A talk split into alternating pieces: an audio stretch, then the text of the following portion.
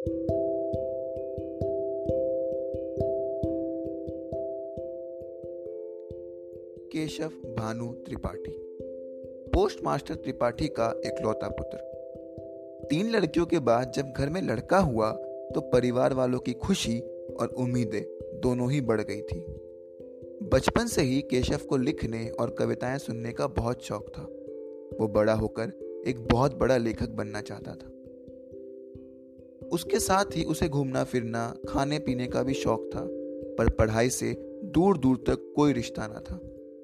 दो बार फेल होने के बाद जैसे तैसे दसवीं तो पार कर ली, पर परिवार की उम्मीदें और समाज के सवालों ने उसे अंदर ही अंदर परेशान कर दिया था।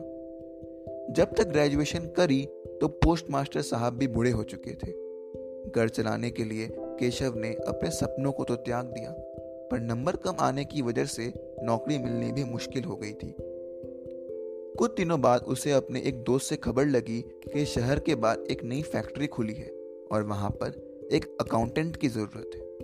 पर उसके दोस्त ने उसे ये भी बताया कि फैक्ट्री का मालिक पुराने ख्यालों वाला है। उसे जीन्स नहीं, धोती कुर्ता वाला आदमी चाहिए। और तो और, शेरो शायरी से उसे सख्त नफरत है। उसे एक आदमी सीधा साधा सा चाहिए था। मानो वो किसी जॉब के लिए नहीं बल्कि अपनी बेटी के रिश्ते के लिए ढूंढ रहा हो।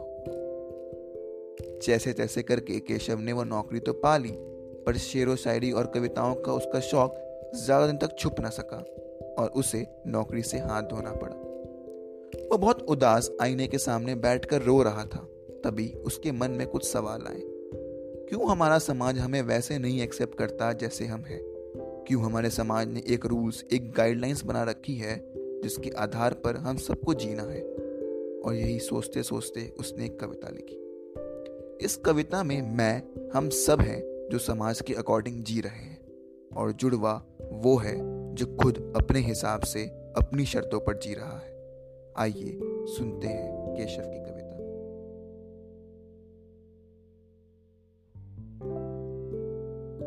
हाँ शक्ल से हम बिल्कुल एक हैं, पर अकल से बिल्कुल अलग। मेरे बारे में सबको खबर है, उसकी ना किसी को भी भनक। वो समाज से छुपकर मेरे मन में बसा है। वो समाज से छुपकर मेरे मन में बसा है। दिखता मेरा जुड़वा है, पर उसका वजूद मेरे दिल में ही फंसा है। मेरा मन तालाब सा स्थिर है, उसका मन समुद्र सा चंचल।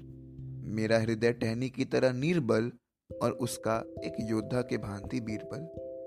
मेरे जीवन में खुले आसमान का अभाव है, मेरे आचरण में परिवार का दबाव, और वो खुले आसमान में परिंदों की तरह उड़ता है, मस्त मौला बिंदास से उसका स्वभाव। मैं ज़िंदगी से हताश होकर भी जमाने के सामने मुस्कुरा देता हूँ, और वो तनिक सा परेशान होते ही माँ से लिपट कर रो लेता है।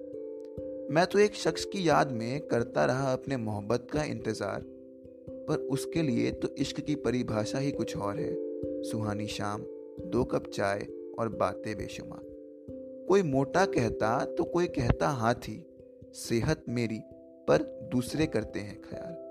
कोई मोटा कहता तो कोई कहता हाथी, सेहत मेरी पर दूसरे करते हैं ख्याल। वो बर्गर भी खाता है तो विद एक्स्ट्रा चीज़, पर उससे न पूछे कोई एक भी सवाल। देर रात जागने की मुझको इजाज़त नहीं है। सुबह उठकर मुझे दूसरों के सपने करने हैं, साकार।